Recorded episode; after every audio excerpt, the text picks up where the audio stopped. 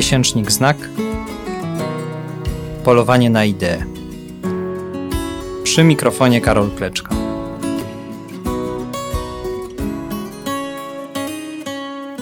Zapraszam do słuchania. Pozwól, że rozpoczniemy od eksperymentu. Filozofowie również je przeprowadzają. Takie eksperymenty także służą lepszemu zrozumieniu świata, chociaż nie potrzeba do nich laboratorium, bo w większości wypadków są to eksperymenty myślowe. Polegają na przedstawieniu sobie pewnej pojmowalnej i hipotetycznej sytuacji. Są zatem czymś w rodzaju ćwiczenia wyobraźni, które ma na celu uczynienie trudnych rzeczy prostszymi, udzielając odpowiedzi na podstawowe filozoficzne pytania. Eksperyment czas zacząć. Rozsiądź się wygodnie i zamknij oczy. Wyobraź sobie następującą, od razu ostrzegam, że dość drastyczną, ale mam nadzieję, że nie wyłączysz teraz odcinka, sytuację. Szczęśliwie budzisz się po skomplikowanej operacji mózgu. Został on podzielony na pół i jedna połowa trafiła do ciała obcej osoby, a ty jako dawca zachowałaś drugą połówkę. Który z właścicieli twojego mózgu to ty sprzed operacji? Gdzie się teraz znajdujesz? W ciele dawcy czy w ciele biorcy przeszczepu? Wydaje się, że odpowiedź jest prosta. Przecież ta cała historia zaczyna się od ciebie, który się budzi. Możemy ciebie określić jako dawcę, a zatem możemy przypuszczać, że to twoje ciało zdecydowało o ciągłości historii między tobą sprzed zabiegu, a tobą po nim. Spróbujmy teraz nieco skomplikować ten obrazek. Co jeśli twoje ciało uległo wypadkowi? Jedynym, co z niego pozostało, jest właśnie mózg. A ten przeszczepiono nie do jednego, lecz dwóch ciał. Co stało się z tobą? W którym ciele się znajdujesz? Czy może jest ciebie dwóch, dwie? Kto posiada twoje wspomnienia i co właściwie o tym decyduje? Niekiedy takie filozoficzne pytania mogą zdawać się zawieszone w próżni, tym bardziej jeśli ich autorzy ubierają je w szaty opowieści rodem z science fiction, jak ta powyżej. Każdy rozsądny człowiek, słysząc o takim medycznym zabiegu, odpowie, że przecież takie operacje nie mają miejsca. Mózg to nie ciasto do dzielenia po kawałku, a jeśli nawet, to przecież powstałe w ten sposób osobniki w żadnym razie mną nie będą, skoro nie posiadają pełni władz umysłowych, którymi ja dysponuję. To rozsądna odpowiedź. Spróbujmy zatem ten przykład nieco przeformułować. Tak się akurat składa, że mój syn za niedługo skończy roczek. Jestem z nim właściwie każdego dnia, odkąd się urodził, obserwując na żywo to, jak się zmienia i rozwija. Widzę, jak z nieporadnego niemowlaka rośnie na dużego, wesołego chłopca, który coraz więcej rozumie, jest coraz bardziej sprawny fizycznie. Co jednak łączy go z dzieckiem, które urodziło się niecały rok temu? Wygląda inaczej i inaczej się zachowuje. Trudno powiedzieć, abym miał jakieś rozbudowane wspomnienia z tego okresu. Moja żona pokazuje mi zdjęcie naszego dziecka, patrzę na nie i czasem nie sposób uwierzyć, że ten kilkudniowy maluch to nasz syn.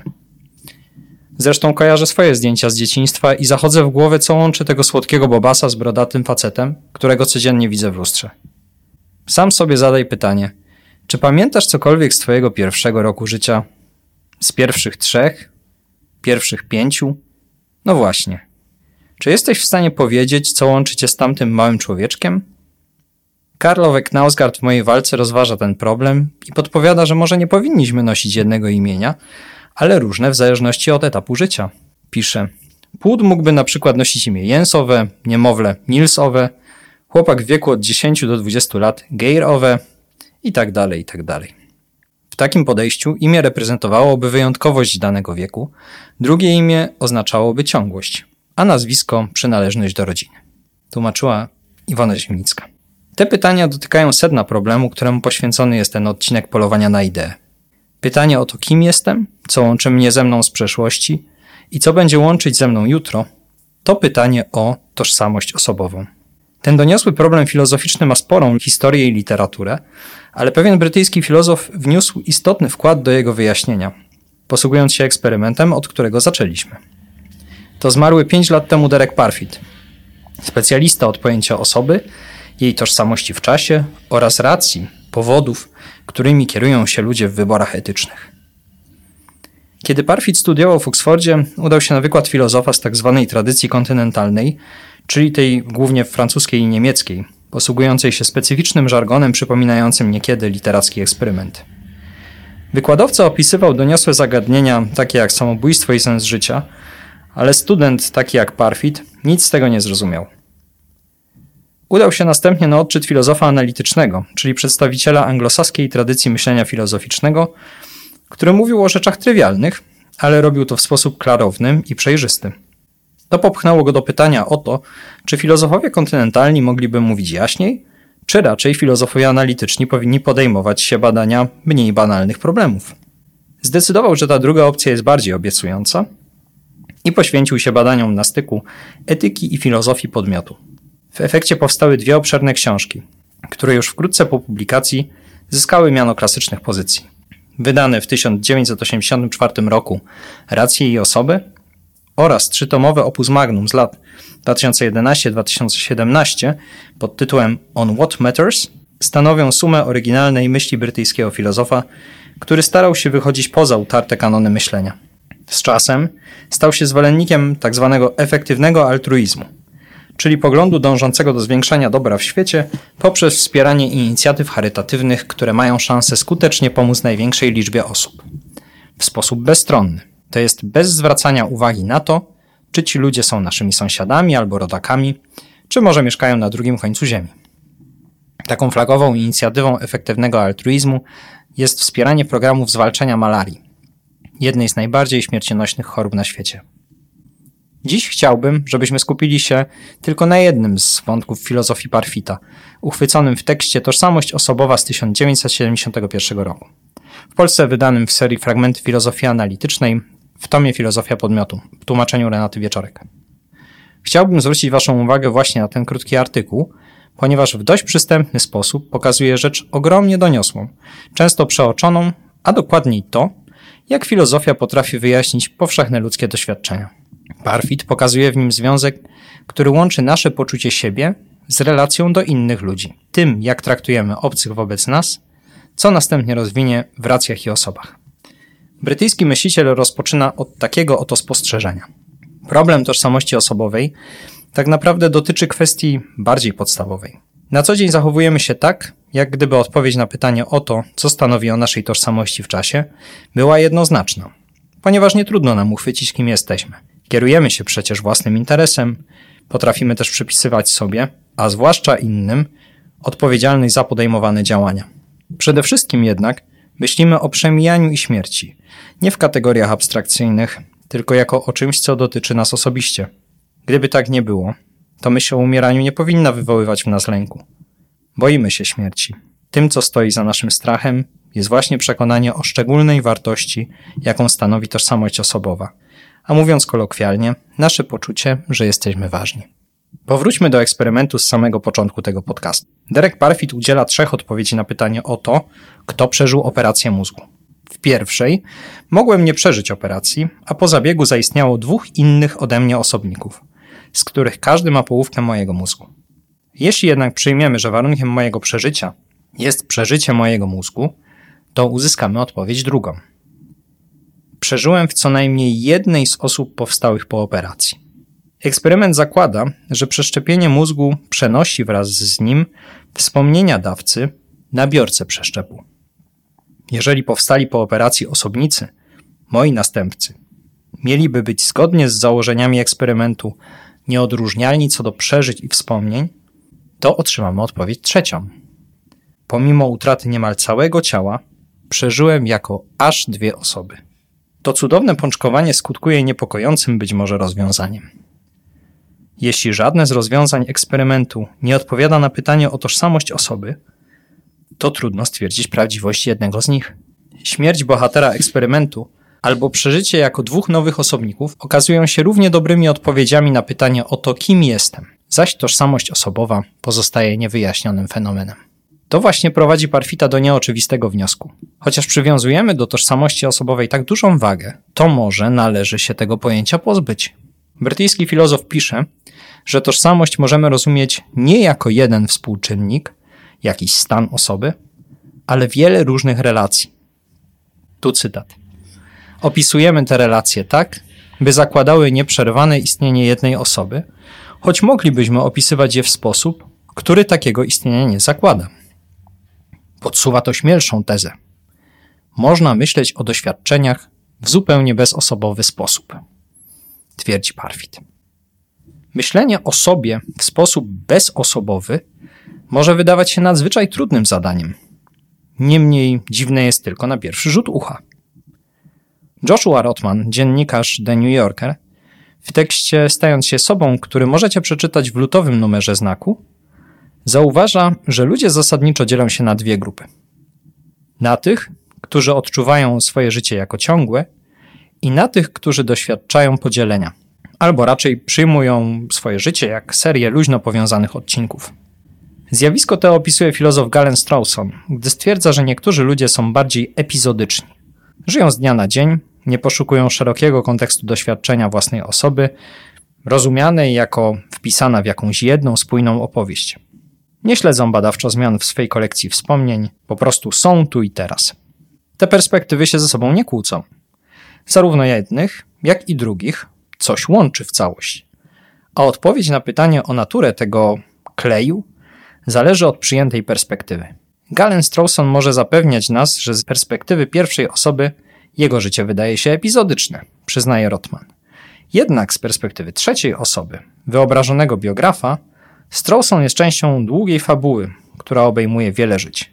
Możemy czuć się nieciągli w środku, lecz zachowywać spójność na zewnątrz i vice versa. Tego rodzaju rozbieżności mogą być po prostu nieuniknione. Na każde życie można zapewne spojrzeć z tych dwóch perspektyw, uważa autor stając się sobą. W podobnym tonie argumentuje Parfit, gdy odróżnia pojęcie psychicznej ciągłości od pojęcia psychicznego powiązania.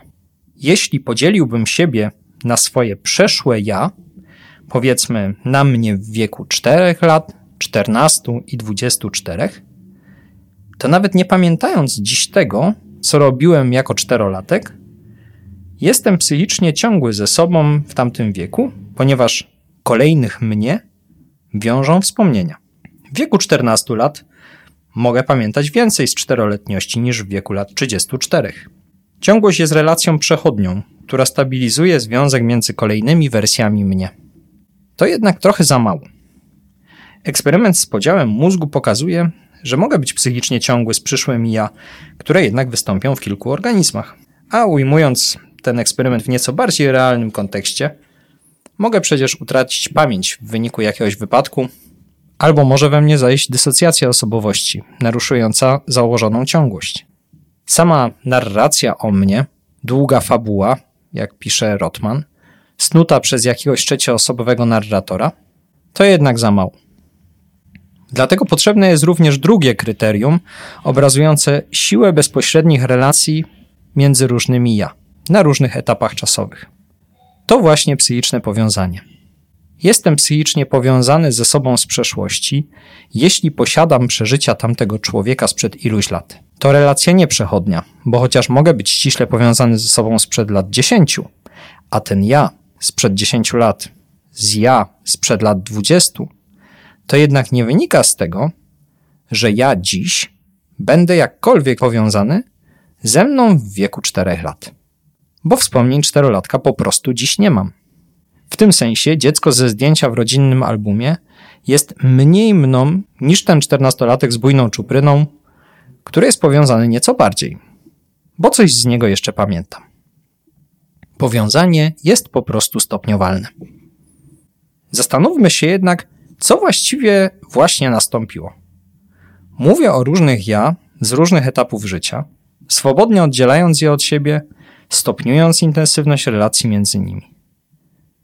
Moja tożsamość rozpada się na takie epizody, czyniąc z jednego ja kilka różnych podmiotów. Innymi słowy, mówię o sobie bezosobowo.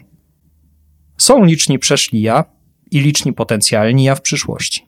Moi tożsamościowi następcy i poprzednicy mają jakieś swoje wspomnienia, do których ja dzisiejszy mam tylko szczątkowy dostęp. Albo nawet nie mam go wcale. W gruncie rzeczy nie ma w tym nic dziwnego, bo mówiąc bardziej obrazowo, po prostu zmieniamy przekonania, oceny rzeczywistości. Z czystym sercem możemy powiedzieć, że tym, który coś zrobił, nie byłem ja, tylko moje dawne ja. I opisać, jak silnie z tym dawnym ja jestem powiązany. Tu cytat z Parfita. Jedna z właściwych owemu myśleniu cech, rozróżnienie następujących po sobie osobowości, była wykorzystywana przez niektórych pisarzy. Twierdzi filozof i przywołuje Prusta, który w refleksyjnym stylu w, w cieniu zakwitających dziewcząt pisze, że póki kochamy, niezdolni jesteśmy działać jak godni poprzednicy przyszłej osoby, którą staniemy się, gdy nie będziemy już kochali. Brytyjski filozof idzie jednak o krok dalej. Pisze: Gdy mówię, to nie będę ja, ale jedno z moich przyszłych ja, nie mówię, że to ja będę ową przyszłą osobą. Stanowi ona jedną z moich przyszłych osobowości, a ja jestem jedną z osobowości ją poprzedzających. Nie ma żadnej osoby stanowiącej podstawę, do której należą obie te osobowości razem. Koniec cytatu. Powyższe rozwiązanie może wydawać się nieintuicyjne, albo po prostu smutne. Kim jestem, skoro rozbijam się na liczne, mniej lub bardziej powiązane osoby? Czy mogę podejmować zobowiązania co do przyszłości, na przykład przysięgając mojej żonie, że nie opuszczę jej aż do śmierci? Albo czy powinienem przepraszać za moje przeszłe ja, za to, co zrobiły? Pod jakimi warunkami takie przeprosiny miałyby sens? Proponuję, abyśmy spróbowali pomyśleć o tej sytuacji nieco inaczej. Podejście do stopniowalnej tożsamości osobowej, proponowane przez Parfita, może uczyć nas wrażliwości na innych, skoro każde z przeszłych i przyszłych ja jest jakoś samodzielne i równie warte troski. Działanie zgodne z własnym interesem zakłada, że beneficjentem mojej aktywności będę tylko ja sam. Czy nie lepiej zatem myśleć o zysku całej wspólnoty, przyszłych osób, które utworzę oraz osób, z którymi wejdę w relacje? O odpowiedzialności za przyszłe pokolenia osób, które po mnie nadejdą? Egoizm obawa nie o najbliższą przyszłość, ale o oddaloną w czasie śmierć, żal, że tyle naszego jednego życia przeminęło, nie są, jak sądzę, w pełni naturalne ani instynktowne. Są wzmacniane przez przekonania na temat tożsamości osobowej, które podałem w wątpliwość. Jeśli odrzucimy te przekonania, egoizm, obawa i żal powinny osłabnąć. Podsumowuje Parfit. To bardzo piękna konkluzja. Taka filozofia potrafi uwolnić od lęku, co przecież tradycyjnie stanowi jej zadanie. Potrafi również uwrażliwić na innych ludzi, z których każdy jest nawet nie jednym, a całym zbiorem różnych od nas światów. Dziękuję za Wasz czas. Zapraszam na stronę www.miesięcznikznak.com.pl, na której znajdziecie cytowany w podcaście tekst Joshua Rotmana. Po zalogowaniu możecie go przeczytać za darmo, a jeśli tylko zaciekawią Was inne treści z miesięcznika, zachęcam do zakupu subskrypcji cyfrowej. Już dziś zapraszam też na kolejny odcinek podcastu.